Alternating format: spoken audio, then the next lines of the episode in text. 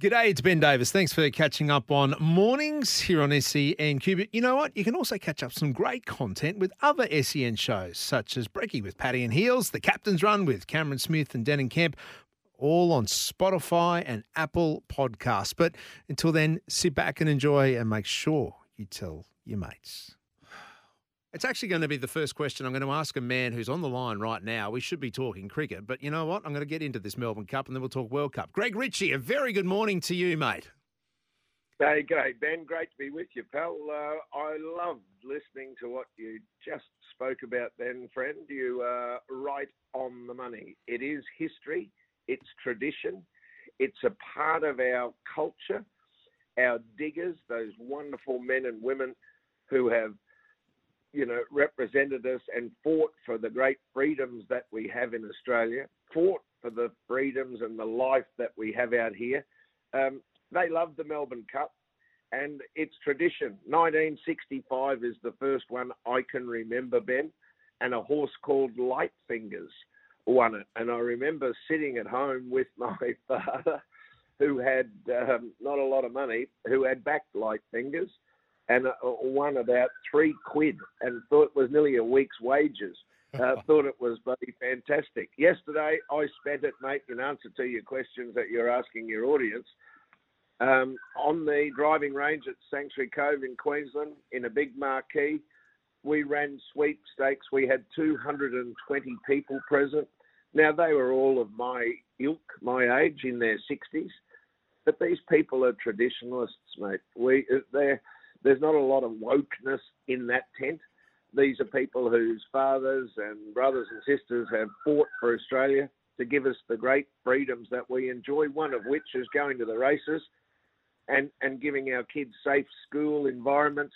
And if the teachers aren't drumming this culture into our children, well, then it's pretty poor. I know my daughter was involved in a sweep at school. So good. good on her. Yeah, good, good. Yeah. I'm, I'm glad. I'm glad. I'm glad somewhere that they are still doing this. Sadly, it's it's not it's not the experience with, with my kids at uh, and, and they go they go to a, a public school, so the state school. So yeah. I, I'm just. I, so I, does mine. I'm I'm I'm I'm just fearful, Kat, that we are losing something that is part of it. And, but why is it? Because the life is so fast moving around us now. We have other distractions. I just hope we don't lose this. And I'm so glad that that is how you spent Melbourne Cup Day. I, I spent it with the hosting the Endeavour Foundation's Melbourne Cup uh, luncheon, which was primarily a fundraiser. So you can it can mean so many different things to so many different people and so many different organisations. So I'm glad yeah. that um, I'm glad that you did that, and I'm glad that your daughter had that experience too, mate. I don't know. Then after the shandies you may have been having, one, two, or seven yeah. in that marquee, were you able to stay up and push through and watch Australia and watch Glenn Maxwell and what he did in the early hours of this morning? Oh, Ben, I, I've got to be honest with you, mate. I, I went to bed. Uh, I said to my wife, uh, Rachie, I said, I've got to go to bed, love. And I said, I've got a feeling I may miss one of the great innings in one-day cricket. I said, I just don't think he can continue in this vein. But I said, oh, I can't stay up. I woke this morning and said, hey. Said you were right. You missed one of the great innings, and I've just been reading about it. I, I can watch the replay, but mate, what an innings! What a performance! Um, something that'll stay in folklore in Australian cricket for decades to come. What a player! Um, I love watching him play.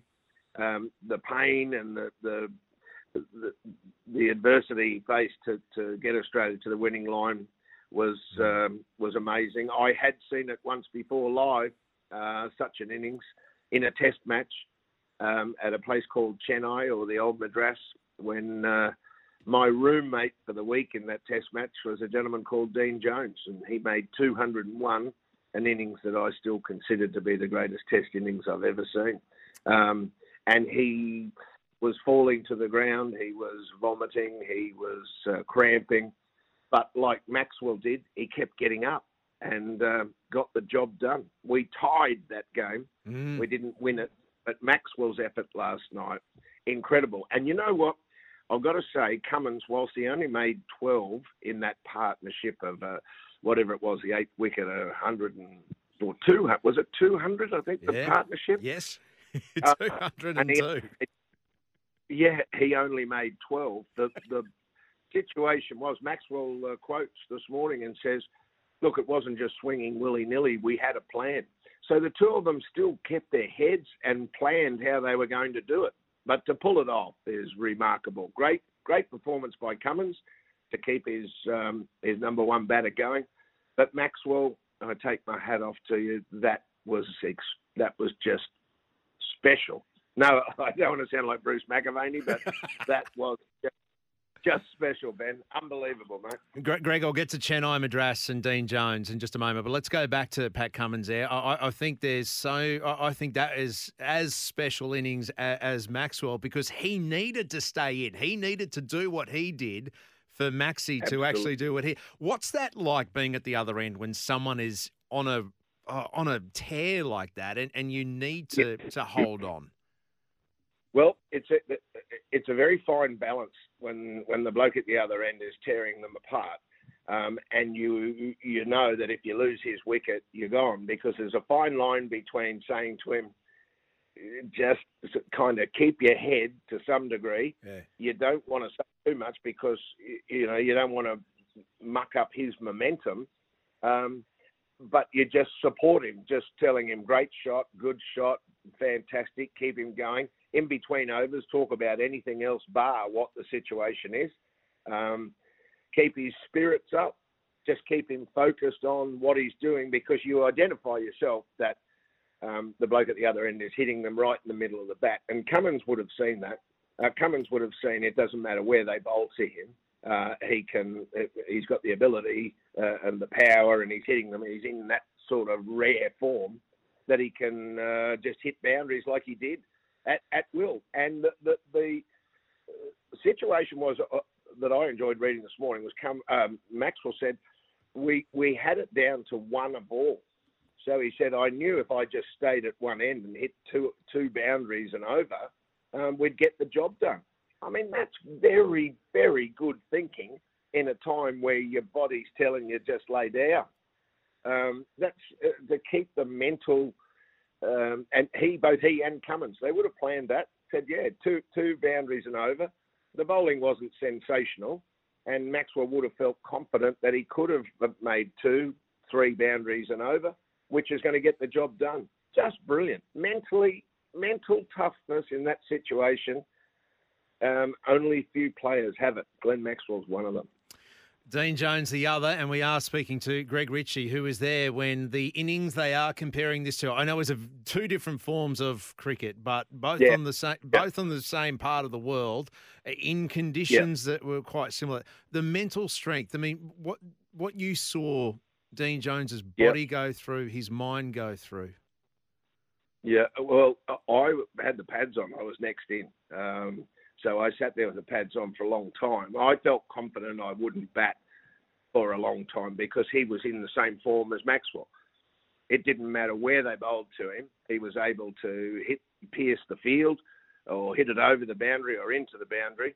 Um, but his, his uh, physical um, problems were enormous. I mean, he would go down and play a sweep shot off Maninder Singh, and then he just couldn't get up.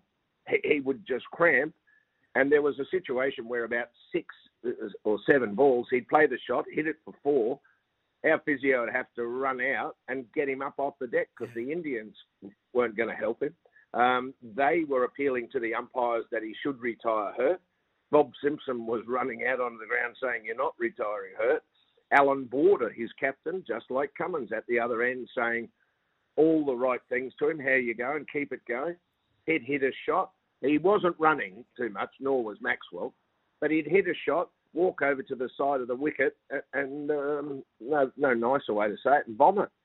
Poor bugger. Um, when he when he left the field, um, obviously I went out to bat to join Border, but when Jones came into the dressing room, he uh, physically collapsed. He fell to the floor, and um, he lost a lot of fluid. Um, His body shut down, and he was rushed to hospital and spent the next three days in hospital, um, which was terrific for me because I had the room to myself.